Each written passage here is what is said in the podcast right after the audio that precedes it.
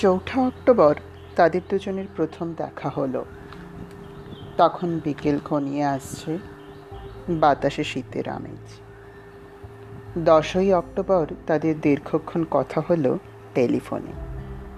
সেদিন ছেলেটি নতুন কেনা টবে গোলাপের চারা লাগালো।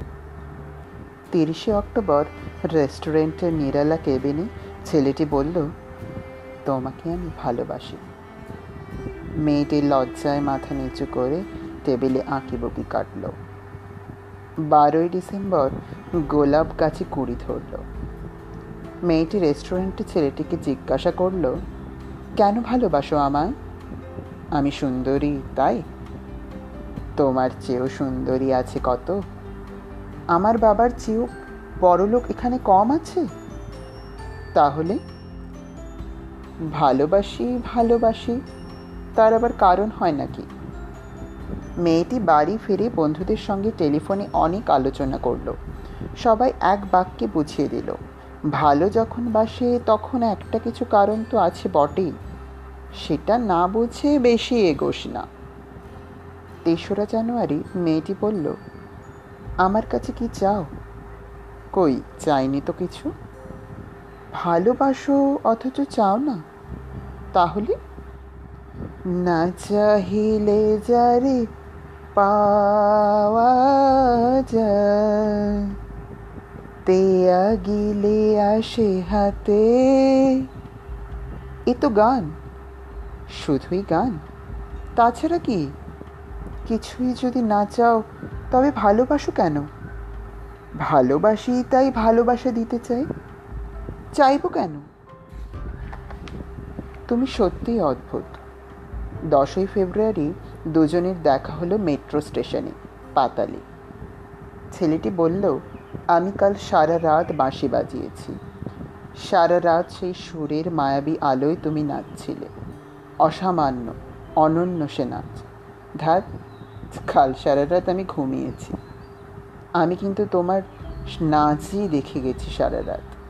তোমার বাঁশি একদিন শুনতে হবে। বারোই মার্চ ছেলেটি বাঁশি বাজালো। মেয়েটি শুনল। সময় থমকে রইল অনেকক্ষণ।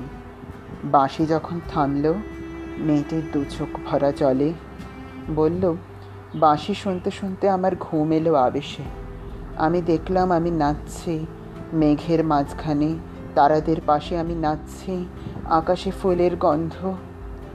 ডাক্তার আমায় বাঁশি বাজাতে নিষেধ করেছেন। সে কি? কেন? বাঁশি আমায় টেনে নিয়ে যায় স্বপ্নের মধ্যে।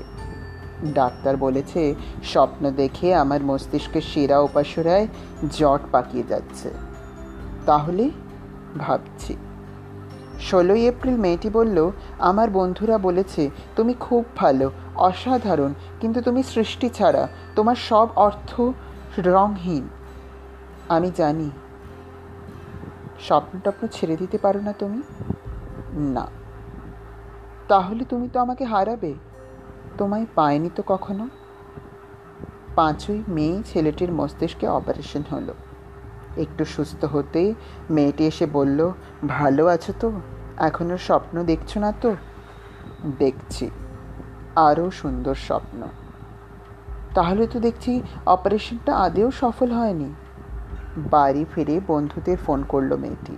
বন্ধুরা এক বাক্যে বলল, বাঁশি বাজানো, স্বপ্ন দেখা, সবই ব্যাকডেটেড সৃষ্টি ছাড়া।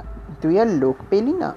তুই এত রূপসী, তোর এত উজ্জ্বল প্রসপেক্ট ভালো যদি চাস তাহলে শিগগির বিয়ে করে ফেল তোর দাদার বন্ধুকে। উনি তো শুনলাম কানাডাতেই সেটেল করবেন।